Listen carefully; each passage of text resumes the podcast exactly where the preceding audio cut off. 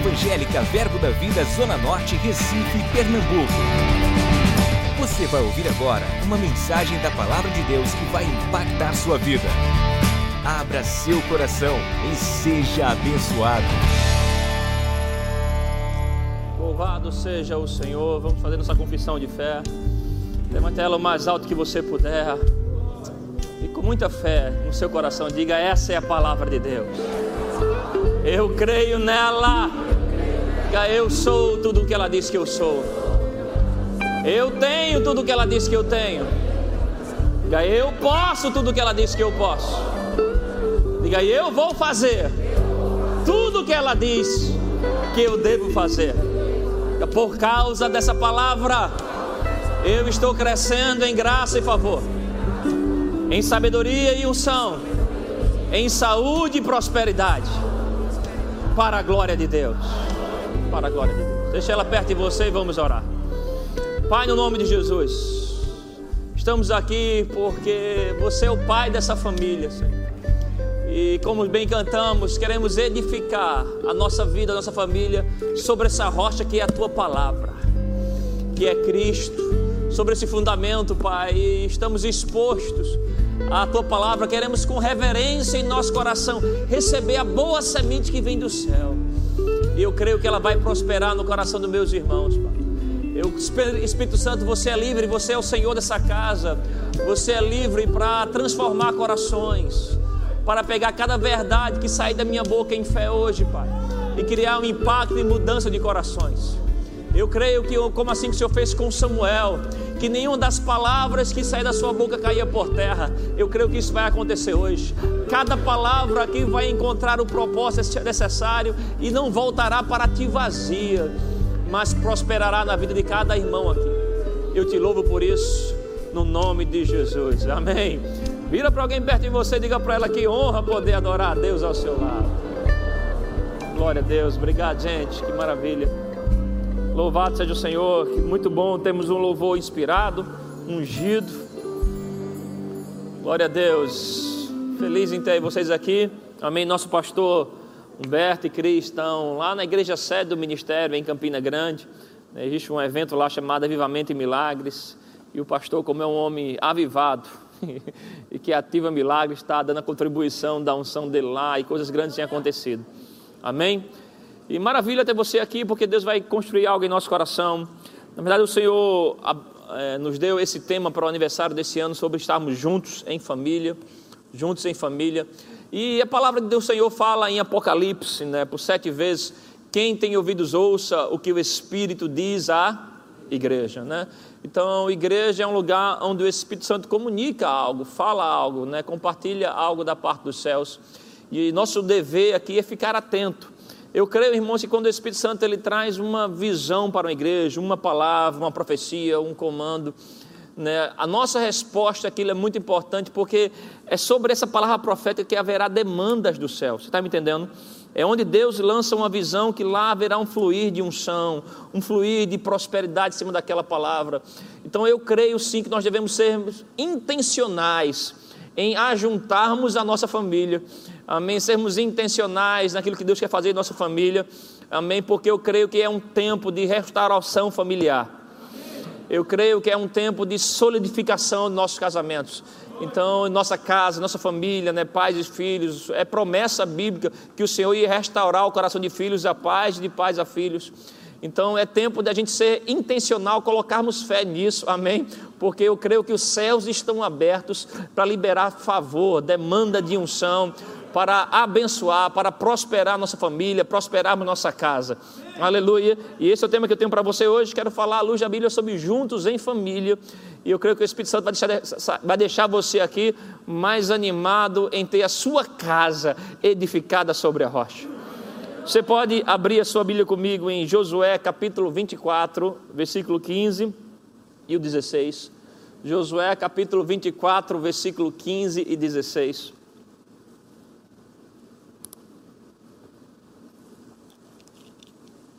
Estávamos orando por vocês essa semana, a equipe pastoral dessa igreja, e essas verdades foi queimando no nosso coração. E eu creio que esse vai ser esse mês de setembro, o Senhor vai visitar muito a tua família vai visitar muito a tua casa, haverá muito quebrantamento, haverá muito arrependimento. Aleluia em tua família, aleluia. Os céus estão abertos para isso. Josué 24, versículo 15 e 16, um dos textos mais importantes da Bíblia. Né, aqui é, é, o último capítulo do livro de Josué. Josué está reunindo os príncipes, os líderes daquele povo. E aqui, ao final da jornada, né, eles chegaram ao ponto da palavra profética do Senhor, na terra prometida, conquistaram, tiveram a sua herança. E aqui Josué está reunindo, dizendo a eles: Olha, chegamos ao fim da jornada. Né, nós vimos como Deus prometeu e ele cumpriu. Nós vencemos gigantes, nós conquistamos aquilo que o Senhor nos prometeu. E aqui Josué está deixando o povo agora livre, seguir seu caminho. E ele dá o último conselho a esse povo e fala no versículo 15: Diz, porém, se vos parece mal servir ao Senhor, escolhei hoje a quem se vais. Se aos deuses a quem serviram vossos pais que estavam além do Eufrates, ou aos deuses dos amorreus em cuja terra habitais, eu e a minha casa serviremos ao Senhor. Aleluia. Aleluia, aleluia. Então respondeu o povo e disse: Longe de nós abandonarmos o Senhor para servirmos a outros deuses. Você pode liberar sua fé comigo e mais alto que você puder declarar isso, diga: Eu e minha casa, serviremos ao Senhor. Aleluia. Amém. Expressão muito forte, tão carregada de unção esse depoimento de Josué. Ele diz: Olha, vocês agora estão livres para seguir o caminho de vocês, mas eu tomei uma decisão que eu, junto com a minha família, vamos servir ao Senhor. Aleluia. Eu creio que, irmãos, a, a vida cristã não tem como desassociar a vida cristã do serviço. Cada um de nós aqui que recebeu algo do Senhor tem uma obrigação com o reino de Deus, obrigação com o próprio Deus. Daquilo que você recebeu, você abençoar alguém. Eu falo muito isso aqui em nosso púlpito né, dessa igreja, que Deus tem um padrão de pensamento simples. Tudo aquilo que Ele faz em você, Ele quer fazer através de você. Amém? Nós temos um dever de servir ao Senhor. Aleluia. E eu amo essa, essa expressão de Josué aqui, porque ele nos leva a esse conceito de não só servir ao Senhor só, isolado, mas servirmos ao Senhor juntos com a nossa família. Amém? A sua família não deve ser um motivo que te impede de servir ao Senhor. Tem gente dizendo, olha, pastor, eu não estou servindo ao Senhor porque eu tenho que dar atenção à minha família. Né? Já outros, né, eles querem servir tanto e deixam a família de lado. Meu irmão, o nosso alvo aqui é ganhar o mundo para Jesus junto com a nossa família. Nós não estamos aqui para pregar Jesus para o mundo inteiro e perder a nossa casa. Não, não. Estamos aqui para ganhar o mundo juntos em família. Mais uma vez, com fé no seu coração, declare isso. Diga: Eu e minha casa, serviremos ao Senhor. Aleluia. Eu e minha casa serviremos ao Senhor. Irmãos, não podemos negligenciar isso, esse amor e essa responsabilidade que temos com a nossa família, com aquele que Deus nos colocou. Um dos temas bíblicos que eu amo estudar, e eu creio que é um dos temas mais relevantes na Bíblia, é o assunto sobre propósito. Né? Eu creio que cada pessoa aqui, cada um de vocês, Deus tem um propósito pessoal. Algo que Deus colocou em você né, que é único, uma solução para a humanidade. Né, e quando falo humanidade, não toda a humanidade, mas talvez alguém, um grupo, ou pessoas que você vai passar e vai inspirar a vida dela. Né? Quando eu penso em alguém assim, por exemplo, eu vi a história do, do, do depoimento de um pregador. Ele fez uma carta, ele era um evangelista e ele fazia cruzadas evangelísticas, ele foi para o interior de uma cidade americana, ele foi fazer uma carta relatando aos investidores do ministério dele e se desculpando de, de como foi um fracasso aquela campanha evangelística, porque nos anos 40, 50, eles montavam toda uma estrutura como se fosse um circo daquela ali, em cidades, e passavam semanas pregando o evangelho. Ele faz uma carta se desculpando, dizendo: olha, naquela campanha, apenas dois jovens magrelos se apenas um jovem magrelo se converteu né, eu quero pedir desculpa a vocês de todo esse investimento que vocês fizeram. Ele colocou o nome do jovem magrelo que ele converteu pregando aquele evangelho, Billy Graham. o maior pregador né, para alguns desse último século. né? O Billy Graham foi alcançado por um homem. Talvez você seja alguém que talvez você diga, pastor, eu não alcancei a humanidade inteira, mas você fez algo relevante para alguém, aleluia, e você não tem ideia de onde isso vai parar. Eu creio que um dos assuntos mais relevantes da Bíblia é propósito, porque propósito inspira a nossa fé, propósito inspira a nossa oração, propósito nos motiva a sair da cama dia após dia. E eu fiquei tão inspirado quando a gente vai estudar um pouco sobre esses assuntos, e me chamou muito a atenção como o propósito de Deus em nossa vida individualmente, irmãos. Ele só vai ser realizado em plenitude se estivermos juntos em família. Você nunca vai chegar no seu máximo potencial sozinho. Aleluia. Eu sou um homem que tem um chamado ministerial, sei que sou chamado para pregar o evangelho, né? Deus colocou, é uma responsabilidade pessoal. Né? Como indivíduo temos responsabilidades pessoais, e a Bíblia fala em Romanos 14, 12, como cada um de nós vai prestar conta de si mesmo a Deus. Você vai prestar conta de si mesmo a Deus. Existe uma responsabilidade sua, amém? Mas o desenvolvimento do seu potencial depende muito de você estar vivendo família. Eu sei que eu não vou chegar no meu máximo lugar sem Rebeca. Né? A parceria que ela tem comigo, o investimento que ela tem, o cuidado que ela tem, os, as regulações que ela tem, aleluia. Quantas pregações eu não saí daqui, você dizendo, olha, paz, foi tremendo, foi lindo, a glória de Deus, mas no carro tinha uma lista. Né? Você falou isso errado, esse versículo não é bem assim, você precisa melhorar isso, ajustar aquilo outro. Aleluia. É o safinar de Deus, amém. Você vai chegar no seu máximo potencial em família. Família, amém, é um meio. Vamos, vamos só, falando sobre propósito. Qual é o propósito de Deus? Qual é a vontade de Deus? Jesus orando ele revela a vontade de Deus na oração do Pai Nosso. Ele diz: Olha, seja feita a tua vontade, assim na terra como no céu. Então Deus tem um propósito, Deus tem uma vontade no coração dele: trazer céus na terra. Amém? E isso ele vai fazer através de nós, indivíduos. Cristo em vós, a esperança da glória. Amém? Mas nós, indivíduos, nós não vamos conseguir fazer isso individualmente. Porque quando Deus pensa no propósito dele, que é céus na terra, o canal pelo qual ele vai fazer isso é por algo chamado família. É o padrão de Deus. Deus pensa com respeito à família. Lembra de Noé? Noé chamou a atenção de Deus por sua integridade. Um homem que tinha um coração íntegro diante do Senhor. E Deus disse: Olha, vou ressalvar a humanidade por meio não só dele, mas da sua família. Quando ele entra na arca, ele leva mais sete com ele: sua esposa, filhos e genros. Amém? Genros e noras. Aleluia. A Bíblia fala de Ló. De Ló. Né? Em Gênesis 19 tem a história de Ló, mas em 1 Pedro 3 fala de Ló, o justo. Um homem que ele se sentia violentado né, pelos pecados de Sodoma e Gomorra, por ver tanta libertinagem. E Deus olha o coração daquele homem, vai julgar aqueles pecados, mas diz: Não, Ló tem um coração justo. Mas quando pensa em salvar ele, não é só ele. Ló, pega tua esposa, pega tuas filhas e até os teus genros. Deus, quando tem plano, irmãos, tem plano para a sua família. Deus ele tem propósito para você, mas o seu propósito será realizado dentro de um plano familiar. Aleluia. Ah, vamos passear aí alguns textos da palavra de Deus. Vamos, abre lá comigo. São alguns textos que, embora a gente lê na tela, é importante você abrir para o Espírito Santo deixar marcado na tua mente, no teu coração. Gênesis capítulo 12. Gênesis capítulo 12, versículo 2 e 3.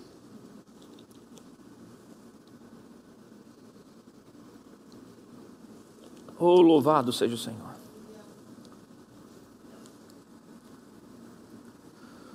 Louvado seja o Senhor. Olha o que ele diz: De ti farei uma grande nação e te abençoarei, e te engrandecerei o nome, se tu uma benção. Aleluia. Abençoarei os que te abençoarem, e amaldiçoarei os que te amaldiçoarem. Em ti serão benditas todas as famílias da Deus está revelando o propósito de Abraão. Só olha, Abraão, de ti vou fazer uma grande nação. Depois que o Senhor restaurou a humanidade por meio de, de Noé, os homens continuaram insistindo em pecado. Deus tem uma ideia: vou criar um povo para mim. Ele diz: Olha, Abraão vai ser através de você. Abraão responde de fé. Ele diz: Abraão, você vai ser uma benção. Eu vou te abençoar, você vai ser uma benção, mas em você as famílias da terra serão abençoadas.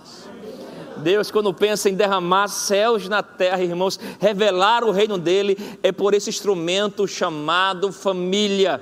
Amém? Aleluia. Mas, pastor, pensei que era sobre a igreja, sim. Deus revela por meio da família e a igreja é a instituição que vai reunir a grande família de Deus. Você entende isso? A progressão que é. Deus tem um propósito para você, o seu propósito vai ser realizado em plenitude, junto com a sua família, e a sua família precisa estar conectada com a família de Deus, que é a igreja do Deus vivo. Aleluia! E é nesse lugar que Deus vai derramar vida. Mais um texto que quero ler com você, está lá em Gênesis 28, versículo 14. Eu e minha casa serviremos a Deus. Eu e minha casa serviremos a Deus. Gênesis 28, versículo 14 diz: Olha, a tua descendência será como o pó da terra. Estendeste-ás para o ocidente e para o oriente, para o norte e para o sul. Em ti e na tua descendência serão abençoadas todas as famílias da terra. Aleluia, aleluia. Você tem o espírito da fé? Eu criei, por isso eu falo, você tem isso em você? Então, declare agora, declare com fé no seu coração, diga: a minha família é abençoada. Aleluia. Estou treinando o teu espírito porque a gente é tão assediado pelos problemas dentro de casa, né? As situações, as brigas, a gente está tão murmurando com um, com o outro. Precisamos fechar essas brechas, irmãos, e crer nisso que a nossa família é abençoada.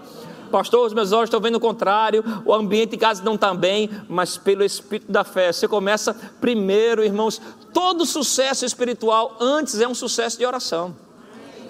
Amém? Antes de tudo, Paulo fala para Timóteo: ore, faça orações. Então, a oração vem antes de tudo. Para sua família ser uma bênção, você precisa orar, declarar isso sobre a sua casa. A minha família é abençoada. Gente nordestina tem muitas expressões que a gente usou, a gente viu nossos pais usando. Ah, esse menino é danado. Ah, essa mulher é muito danada. E alguns até usavam essa expressão como instrumento de carinho, mas essa palavra significa amaldiçoado. E a gente sem querer foi amaldiçoando, liberando palavras de maldição. Quebra isso em nome de Jesus. Muda as tuas palavras do teu lar. Intencionalmente, creia que tem um sopro divino sobre nossas famílias. A sua família é abençoada. A sua família é um lugar de paz. A sua família é um lugar de alegria. A sua família é um lugar onde o Espírito Santo tem se deleita dentro dele. Aleluia. A sua família é o melhor lugar para você na face da terra. A gente, depois que começou a vivenciar ministério intencionalmente, começa a ter uma agenda maior de viagem, demandas, convites para lá e para cá. Irmãos, é tão precioso viajar, a gente conhece pessoas tão especiais, tanta gente bacana no reino de Deus aí fora, né, homens e mulheres de Deus. Viajar é muito bom, e viajar com propósito, melhor ainda.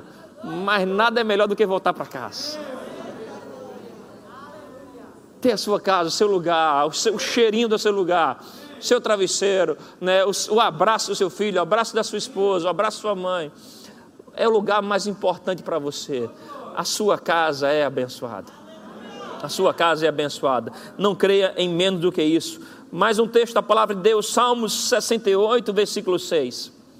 Salmos 68, versículo 6 diz que Deus faz que o solitário more em família, tira os cativos para a prosperidade só os rebeldes habitam em terra estéril.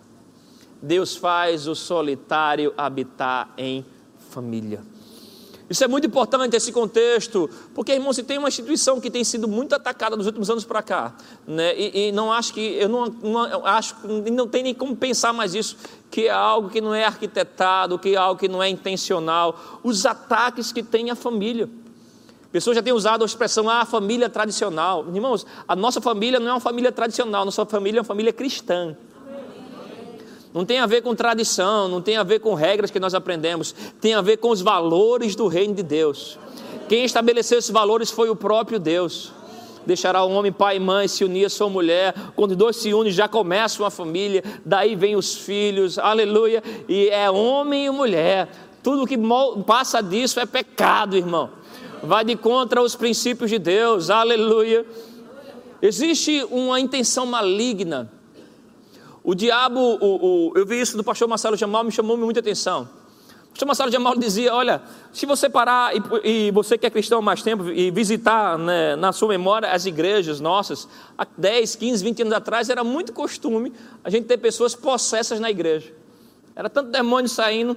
Mas se você parar para pensar de um tempo para cá, o agir demoníaco não é mais por possessão, é um agir através de ideologias sociais. Onde demônios têm tentado moldar a mentalidade de pessoas, fragilizando o casamento. Então, para o mundo hoje, divórcio é, hoje é mais fácil você se divorciar do que casar né, legalmente falando, é tanta burocracia para casar, mas no divórcio você vai lá, assina uma carta já está livre daquilo. Isso são meios que o diabo tem criado para fragilizar a igreja, para fragilizar a sociedade, mas nós estamos aqui para anunciar essa palavra de Deus. Você confessou a sua fé, dizendo que vai fazer tudo o que ela diz que deve fazer.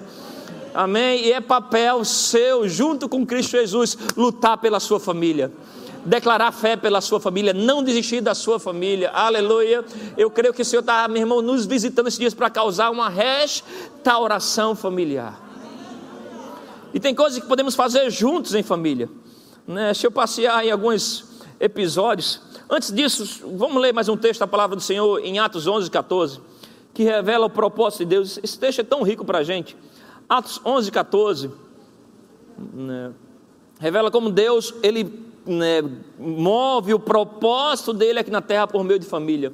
Olha o que a palavra de Deus diz: o qual te dirá palavras mediante as quais será salvo tu e toda a tua casa. Aqui é Pedro, no capítulo 10 do capítulo anterior, Pedro ele tem uma experiência com o Senhor, ele está na sua casa, ele vê os céus e vê alguns animais que para o judeu era imundo, e o Senhor dizia para ele: come, ele diz: não como, como, eu não como, e o Senhor fala para ele: Pedro, não torne impuro aquilo que eu purifiquei. Depois disso, alguns homens batem na porta, da porta deles, né, homens enviados por Cornélio, que era um homem que não era judeu, e até aquele momento o evangelho só estava sendo pregado para o povo judeu. E ele é levado pelo Espírito do Senhor a ir pregar o Evangelho para esse povo que na Bíblia é chamado povo gentil. Gentil são todos aqueles que não são judeus, povo de outras nações. Até então o Evangelho estava só para os judeus. E quando Pedro está lá no capítulo 10 pregando o Evangelho, no meio da pregação dele, o Espírito Santo cai sobre aqueles homens, eles são cheios do Espírito Santo, são salvos e batizados do Espírito Santo. Ele vai lá, batiza eles nas águas. No capítulo 11, ele volta para a igreja de Jerusalém, e o povo né, judeu está lá, muito zeloso pela lei, dizendo: O que é que você fez? Você pregou o Evangelho para os judeus, para os gentios. E Pedro começa a relatar o que, o que foi feito. Ele fez: olha, à medida que eu ia pregando, Deus ia confirmando através do Espírito Santo. E o Senhor visitou a ele com anjos. E o anjo falou para ele essa palavra aí. Olha, Pedro vai vir aqui e ele vai te dizer palavras mediante as quais será salvo tu e toda a tua casa. Quando Deus libera, esse é um dos momentos para nós, povo gentil, para nós que nós não somos judeus, é um dos grandes momentos da Bíblia para nós, que é quando o Evangelho é liberado para povos como eu e você, e pode nos alcançar e transformar nossa vida, e Deus faz isso através da casa, através da família. Quando Deus revela céus na terra, não é através de um indivíduo apenas, mas Ele faz isso com o povo que estava junto em família. Aleluia, juntos em família. E tem algumas coisas que podemos praticar juntos em família. Vamos passear em alguns textos da palavra de Deus. Né? Coisas que podemos praticar juntos em família, porque quando a Bíblia fala de família, fala de bênçãos que tem para a sua família, né? de um propósito divino que tem para ela, mas também tem mandamentos que são mandamentos familiares. Coisas que nós devemos praticar em família. Devemos praticar ela em família. Eu quero passear em algum desses mandamentos. Amém?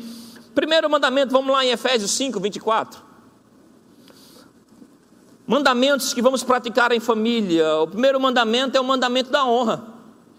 Amém? A honra é um mandamento para a família. Devemos juntos praticar honra em família. Efésios 5, 24 Diz: Como, porém, a igreja está sujeita a Cristo, assim também as mulheres sejam em tudo submissas aos seus maridos. Maridos, amai vossa mulher, como também Cristo amou a igreja, e a si mesmo se entregou por ela, para que a santificasse, tendo-a purificado por meio da lavagem de água, pela palavra, para apresentar a si mesmo igreja gloriosa, sem mácula, nem ruga, nem coisa semelhante, porém santa e sem defeito. Assim também os maridos devem amar a sua mulher como ao próprio corpo.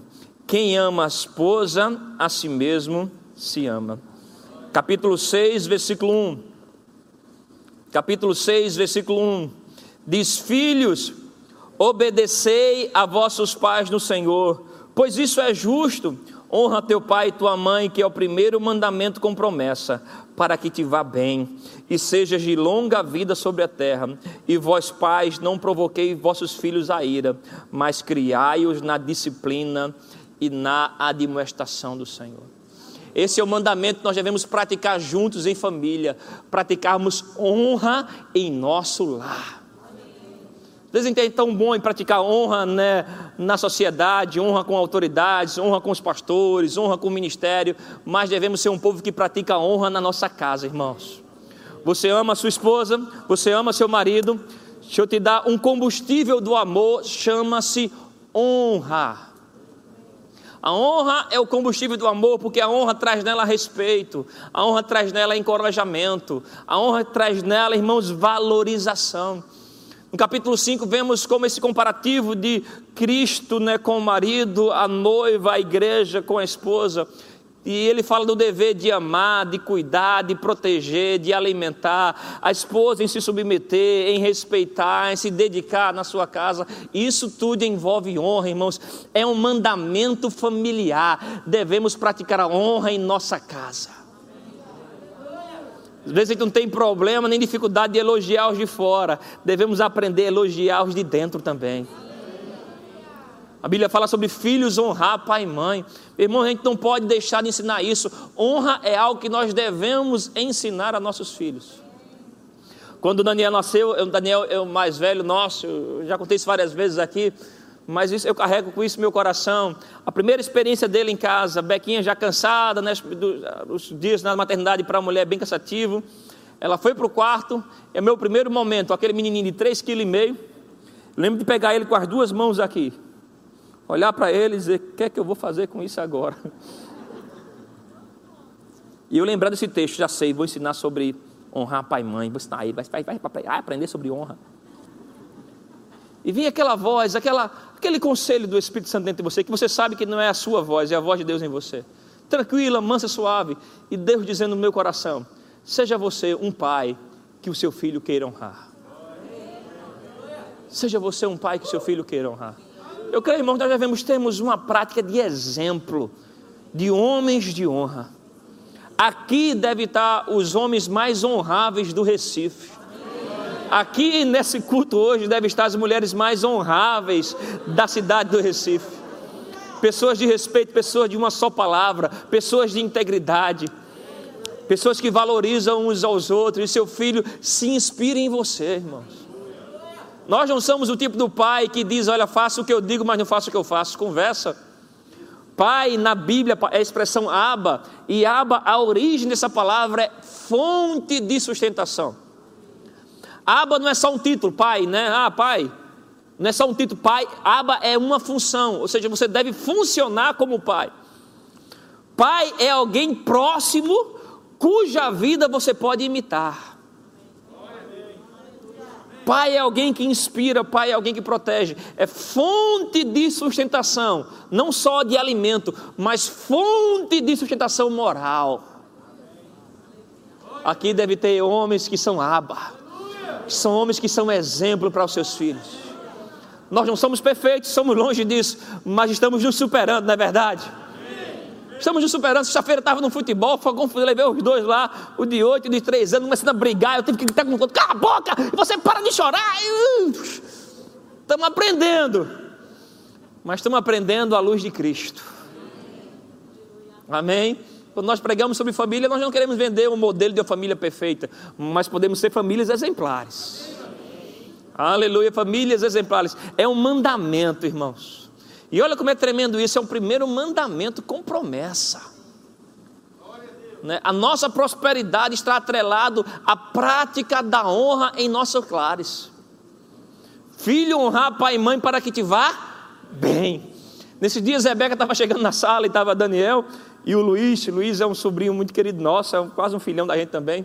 Eles se gostam muito, conversam muito, riem muito das besteiras lá, amam assistir Chaves juntos, é cheio de, de conversa. E Rebeca chegou na sala e estava vendo uns vídeos lá de, de paródia sobre a, a, a Rainha Elizabeth, né, lá da Inglaterra, que a turma faz paródia com ela, que ela é imorrível, né? a mulher já venceu tudo, nada pega nela e vai vencendo lá. Rebeca disse que ficou ouvindo entre eles lá, eles tirando onda, eles brincando um com o outro. E aí, eu acho que foi o Daniel que falou: rapaz, essa honrou pai e mãe, viu? Essa se garante. essa se essa honrou pai e mãe, viu?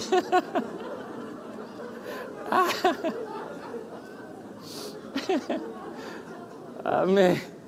A gente ficou rindo sobre isso, mas achei tão precioso, já está no coração deles, esse tipo de valores e princípios. De se quiser viver muito e viver bem, pratique, semeie honra, é um mandamento familiar, a honra no lar, irmão.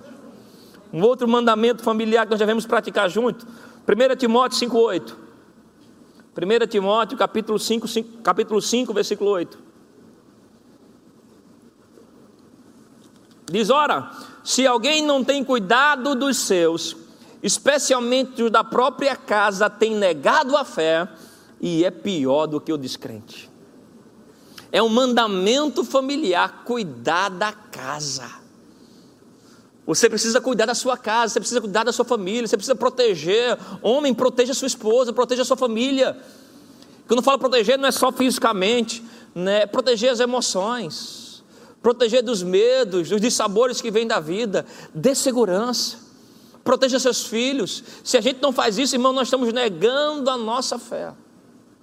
Vim para a igreja, né, fazemos né, gestos espirituais, mas não ter cuidado com a nossa casa, irmãos, estamos negando a fé. Aleluia, precisamos ter cuidado, trabalhar, se doar pela casa. Não combina com homens de Deus preguiça. Aleluia. Não combina com mulheres de Deus preguiça para trabalhar. Ei, é um cuidado que você tem que ter com a sua casa. Manter, suprir ela. Ah, pastor, mas não tem emprego. Não pode, não tem emprego, mas tem trabalho. Tem trabalho. Deus dá a sabedoria, a inteligência a você. Se você se movimentar, meu irmão está aqui, ele usa a expressão: ó, cobra que não anda, não engole sapo tem que rastejar, tem que se movimentar, irmãos. Isso tem a ver com cuidado familiar. É um mandamento para praticarmos juntos em família. O outro mandamento familiar está em 1 Crônicas 16, versículo 27. Não sei se você está sendo abençoado, mas eu fui tão enriquecido estudando sobre isso.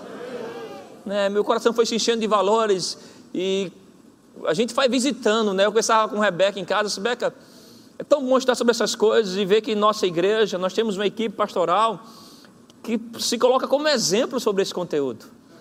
Né? São famílias equilibradas, famílias que têm honrado ao Senhor, têm servido ao Senhor com empenho, mas também têm cuidado, têm momentos de felicidade e alegria. Né? A gente não é perfeito, não, mas a gente está ajustado no Senhor, se moldando.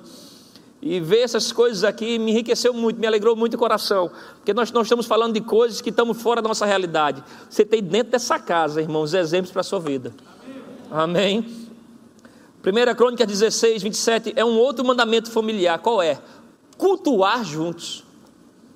Cultuar a Deus juntos em família é um mandamento familiar. 1 Crônicas 16, 27 diz: Glória e majestade estão diante dele, força e formosura no seu santuário. Tributai ao Senhor, ó família dos povos. Tributai ao Senhor glória e força, tributai ao Senhor a glória devida ao seu nome, trazei oferendas e entrai nos seus átrios, adorai ao Senhor na beleza da sua santidade. É um mandamento familiar cultuarmos a Deus juntos em família, irmão. Venha para casa do Senhor junto com a sua família, sente junto da sua esposa, sente junto do seu marido, cultue a Deus em família. Amém. Olha que ele fala aqui: adore a Deus na beleza da sua santidade, traga a sua oferta, entre nos seus átrios, na sua presença, faça isso, ó família dos povos. É um mandamento familiar, estamos juntos em família. Amém. Estamos juntos em família. O pastor Joás falava algo do primeiro culto que me abençoou muito. Por quê? Porque num ambiente como esse é um lugar de proteção de influência malignas. O mundo aí fora, irmãos, é a semana inteira com Instagram, TikTok, hoje, misericórdia, né, com, com notícias ruins, influência negativa, palavrões. Mas quando você vem com a sua família para uma casa como essa, para um lugar da palavra de Deus, cultuar ao Senhor, aquele é um lugar da influência dos céus em você. Nessas duas horas que nós temos de culto aqui, nada mais importa a não ser termos uma experiência com o nosso Deus e aqui somos transformados, influenciados, às vezes a pregação, às vezes o louvor, às vezes um abraço do irmão, às vezes só ver o teu amigo, tua amiga, aquilo já gera uma influência em você. Aleluia. Irmãos, nós temos nos esforçado para criar nossos filhos no temor do Senhor, mas a gente sabe que sozinho não vai conseguir. Precisamos dos amigos, das famílias, amém? Um inspirando o outro, um protegendo o outro, um é forte numa área, outro é forte em outra, e juntos nós vamos cultuar ao nosso Deus vamos proteger nossas emoções, nossos pensamentos. Aleluia. Vamos prosperarmos, vamos ver o favor de Deus fluindo, cultuando juntos em família. É mais um mandamento familiar para nós. Deixa eu ver mais algum mandamento familiar. Olha, esse é tremendo. Esse temos provado demais a prática disso, que é crer junto em família. Você precisa crer junto com a sua família. Abre lá em Mateus 18. Mateus capítulo 18. Isso é algo tão importante para a gente, irmãos. Crer juntos em família. Mateus 18, 18 diz: Em verdade vos digo, tudo o que ligardes na terra terá sido ligado nos céus, e tudo o que desligardes na terra terá sido desligado nos céus. Em verdade vos digo que se dois dentre vós sobre a terra concordarem a respeito de qualquer coisa, que porventura pedirem, se lhes há concedido por meu Pai que está nos céus. Porque onde estiverem dois ou três reunidos em meu nome, ali estou no meio deles. Aleluia. Precisamos, aleluia, crer juntos. É tão inspirador quando você decide crer junto em família. Né? Um fortificando o outro. Essa semana mesmo estávamos com um alvo para adquirir um bem e tinham colocado um alvo, mas começou a levantar a situação contrária. Eu já estava querendo já o plano B, o plano C para aquilo. Eu fui falar para a Rebeca do plano B, do plano C, ela fez. Calma, tranquilo. O que nós queremos é aquele lá. Vai dar certo.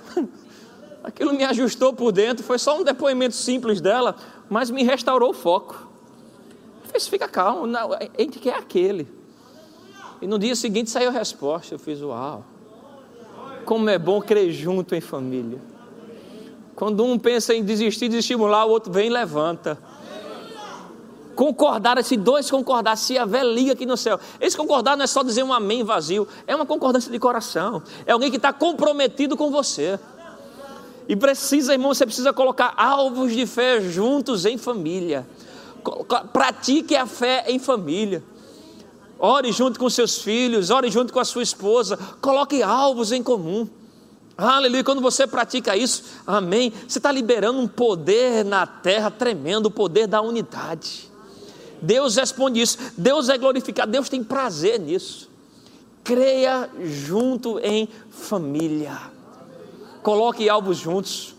Aleluia, se alguém está crendo lá na frente, né, para algo maior, aleluia, não seja aquele que vai frear, que vai parar, mas dê a sua concordância. Tem coisas em nossa carreira com Deus que eu não tinha a fé para falar, só tinha fé para concordar com Rebeca. Ela dizia, nós vamos morar assim, nós vamos ter aquilo tudo. E eu disse, rapaz, é muito para minha mente, de onde eu vim. Mas ela tinha os alvos, ela chamava a existência Senhor, eu concordo com a fé dela.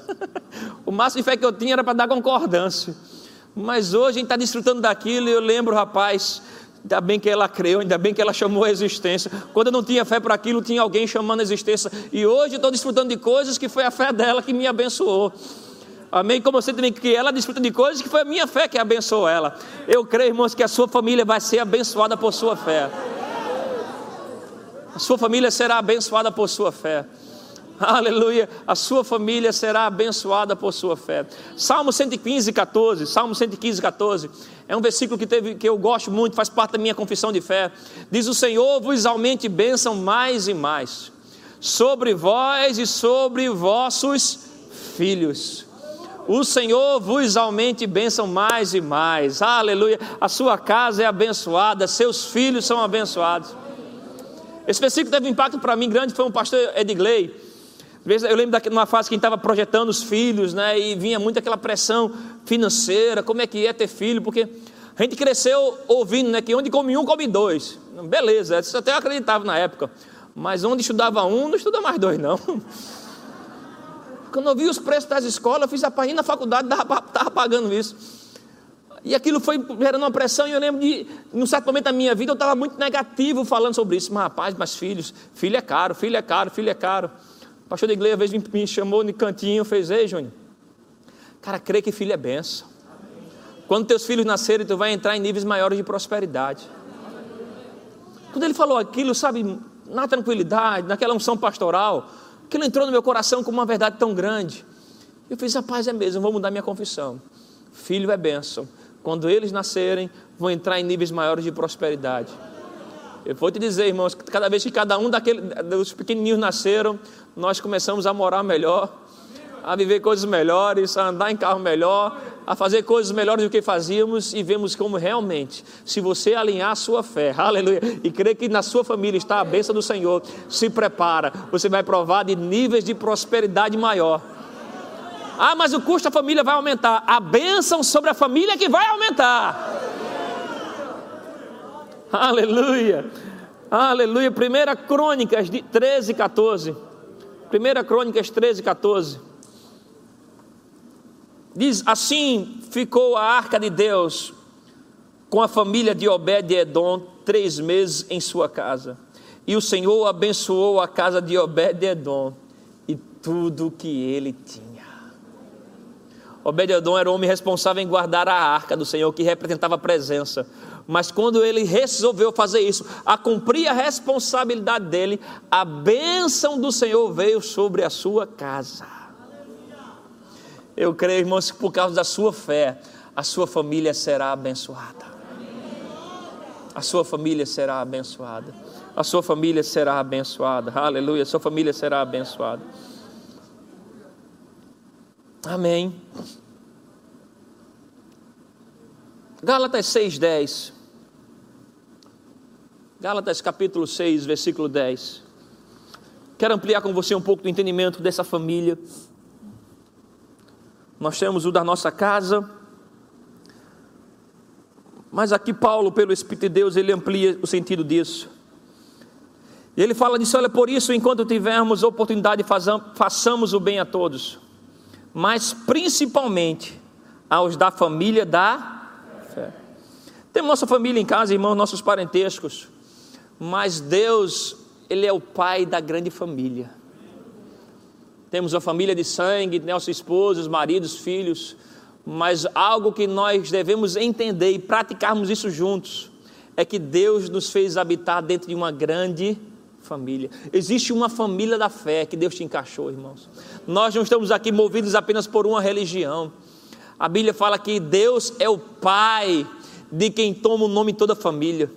Família, irmãos, é, é, é uma criação divina onde Deus se revela. Não é interessante Jesus, quando ele ensina a orar, ele ensina a se relacionar com Deus Todo-Poderoso como o Pai, Pai Nosso. Deus, quando revela a missão de Jesus aqui na terra, ele diz: Olha, este é o meu filho amado, a estes ouvir. Eu acho interessante que quando Deus está falando sobre Jesus, o depoimento dele, olha, esse não é o Messias que eu prometi a vocês, esse não é o pastor, esse não é o apóstolo, esse é o meu filho amado. Deus apresenta, irmãos, o valor que Ele dá à família e a relação que nós devemos ter. Ele publicamente ressalta o valor de Jesus, ele é um filho amado. Jesus, quando veio à terra, podia vir de uma maneira mágica, né? descendo do céu, do meteoro, andando sobre as águas, mas ele entrou na terra por meio de família pai, mãe, aleluia. E hoje nós estamos, irmãos, juntos, unidos, num contexto de uma grande família. A Bíblia nos estimula a tratarmos um ao outro como irmãos. E isso tem que ser uma verdade em nossa boca e em nosso coração. Somos a família da fé, irmãos. Esses mandamentos familiares que falamos aqui devemos praticar também com a família da fé. A Bíblia diz aqui, naquilo, quando você tiver a oportunidade, faça o bem. Amém? Faça o bem. Aleluia. Faça o bem a todos, mas principalmente aos da família da fé. Temos uma família de fé. E a gente não pode se negar a fazer isso. Uma passagem bíblica bem interessante para a gente. É, em Lucas 16, a Bíblia fala da história de, do rico e do Lázaro, o mendigo Lázaro. Não faz menção do nome do rico, mas é uma história que podemos tirar muitas lições. Aquela é uma história de um mendigo estava bem doente, o Lázaro, e esse homem rico tinha todos os bens, e os dois chegou aos seus dias e morreram. E Jesus começa a relatar de como Lázaro foi ao céu, né, estava lá junto a Abraão, na verdade, no lugar reservado para aqueles que iam ao céu, e o rico estava no inferno. E o rico começa a clamar para Abraão: Pai Abraão, manda que ao menos Lázaro toque né, uma gota d'água e pingue em minha boca. E Abraão responde para ele dizendo: Olha, não dá para fazer mais isso, tem agora uma distância entre nós. E ele fala: Pai Abraão, manda que ele volte. E a Bíblia fala que ele lembrou dos seus parentes. Pai Abraão, mande que Lázaro volte e anuncie esse evangelho aos meus parentes, para que eles se convertam e não venham para cá. E Abraão diz: Olha, se eles não ouviram os profetas, se eles não ouviram a palavra que foi levada, eles não vão crer se alguém ressuscitar daqui. Essa é uma parábola que nos deixa algumas lições, irmãos. Uma delas é a gente não deixar para depois o que a gente deve fazer agora. Aquele homem rico, ele deixou para orar. Quando não dava mais para orar, estava no inferno. Quando está no inferno é que ele vai clamar aos céus: Olha, manda alguém aqui. E não era mais tempo de orar, irmãos. Não deixe para orar pela sua família depois. Não deixe para orar pelos seus depois. Ah, Júnior, mas eu já orei tanto, ele não se converte. Já orei tanto e ela não muda. Eu vou orar até quando? Você vai orar até quê? Você continua orando até quê? Rendendo graças, insistindo naquilo, pelejando, lutando em amor por aquilo. O pastor Joás falou algo que tocou muito meu coração à tarde também. ele falou: Olha, como família, nós temos um dever de revelar o amor de Deus para as próximas gerações. Quando ele falou isso, eu lembrei de quão importante foi a conversão de seu Bill Padeiro. Meu avô, no ano 91, eu acho, 90 ou 91. Bill Padeiro, lá de Lagoa de Vaca, veio para morar em Prazeres. Ele vai na igreja batista lá em Prazeres e entrega a sua vida a Jesus. Os filhos de início era motivo de caçoar dele, né? Tirar onda. Porque conhecia a história, sabia como era um velho bruto mas à medida que ele dava provas de que tinha nascido de novo, as caçoadas iam diminuindo. E um a um os filhos iam acompanhando. Papai, vou contigo hoje. Entregando a vida a Jesus. Com a partida dele, meu pai se converte também. Na mesma igreja batista de prazeres. Ele se converte, leva a família. Pouco tempo depois, eu me lembro, no departamento da igreja batista de Surubim, departamento infantil com a tia Cláudia. Não era essa aqui, não, era outra tia que tinha lá. Essa só me deu aula aqui no, no, na salinha de 11 anos. Confessando Jesus lá. Pastor Joás falou aquilo, eu fiz a paz como é importante de fato. 30 anos depois, está a nossa família aqui, eu, meu, minha mãe, meu irmão ali atrás, servindo ao Senhor, e tudo começou com o seu velho com o velho seu Bill Padeiro, há 30 anos atrás. Ele não tinha noção do que isso ia reverberar. Hoje à tarde eu estava orando, chamei Daniel e Davi, disse, vamos orar com o pai, vai pregar sobre família. Eu estava com eles de mão dada na sala. E eu lembrando disso, eu fiz caramba. No que, a gente talvez não tem noção, irmãos, do que vim com a nossa família, o que vai reverberar para as próximas gerações. Não deixa para mais tarde isso. O rico só lembrou da sua família depois que estava já no inferno. E lá não dava mais para o que fazer. Dá a entender que ele lutou muito pelas riquezas e esqueceu a coisa importante que é a família. Não deixe para depois a sua família. Ame ao Senhor junto em família. Se tem algo, irmãos, que nós aprendemos com a Bíblia, é que a família é o lugar que a gente vai aprender muito sobre amor. o amor legítimo, verdadeiro A gente fala muito como a gente ama os povos, como a gente ama a África, como a gente ama o povo asiático, né? o tema de missões esse ano. Mas são um povo que a gente não conhece, que a gente não vê, que não pisa no calo da gente, que não faz comida ruim às vezes, que não xinga a gente, que não maltrata a gente. E às vezes essas coisas acontecem dentro da família, e é lá que você vai ter que praticar o amor de Deus em você. Praticar o amor de Deus em você. Aleluia. Não abandone sua família, pratique o amor dentro dela. Tem algo, irmãos. Olha, a gente está fazendo gabinete há quase 12, 13 anos, não só nessa igreja, mas visitando o Brasil. Numa das viagens de fora, tive acesso a um senhor. Ele me confidencializando assim, abrindo o coração, ele falava: Olha, Júnior, noite passada tive uma das melhores noites de amor com a minha ex-esposa. Estava casado com ela até ontem. Tivemos uma noite de amor incrível, né? prazerosa, incrível. E fomos conversando, conversando, conversando, e na conversa decidimos que é melhor a gente separar. E ele estava no outro dia almoçando comigo e falando: Olha, vamos separar agora e agora seguir nossos caminhos. Fiz. Tiveram uma melhor noite da vida deles na noite anterior. E eu fiquei vendo, irmãos, como a falta de valores é importante. De, né, assim, tem um peso grande para destruir famílias. Se você conduz seu casamento só baseado em prazer, não é sustentável. Mas quando você conduz sua família baseada em princípio, irmãos, aquilo tem uma segurança. E uma coisa muito importante para nossa família dar certo é termos uma predisposição de perdoar. Aleluia, uma predisposição de perdoar. Bequinha falar isso, uma vez eu estava conversando em casa, eu disse, Bequinha, que bom que a gente nem briga tanto, né? Ele olhou para mim e riu e fez: ah, A gente não briga porque eu não quero. Mas se dependesse de tu.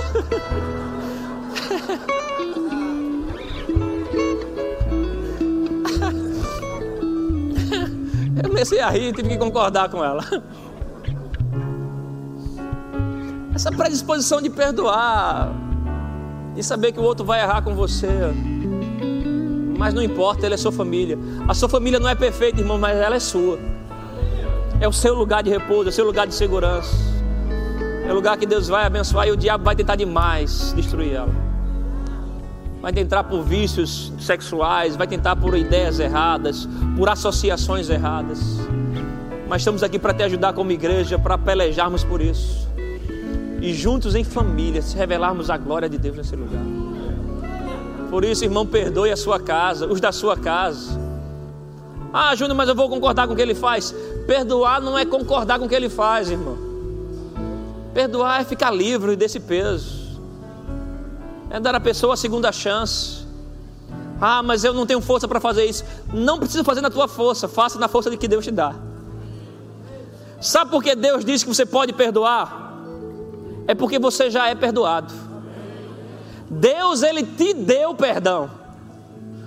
Você tem o um perdão de Deus? Então use esse perdão que Deus te deu e perdoe os da sua casa. Traições, palavras. Vamos deixar o amor de Deus fluir em nossos corações, irmãos. Romanos 5,5 diz que o amor de Deus é derramado em nossos corações pelo Espírito.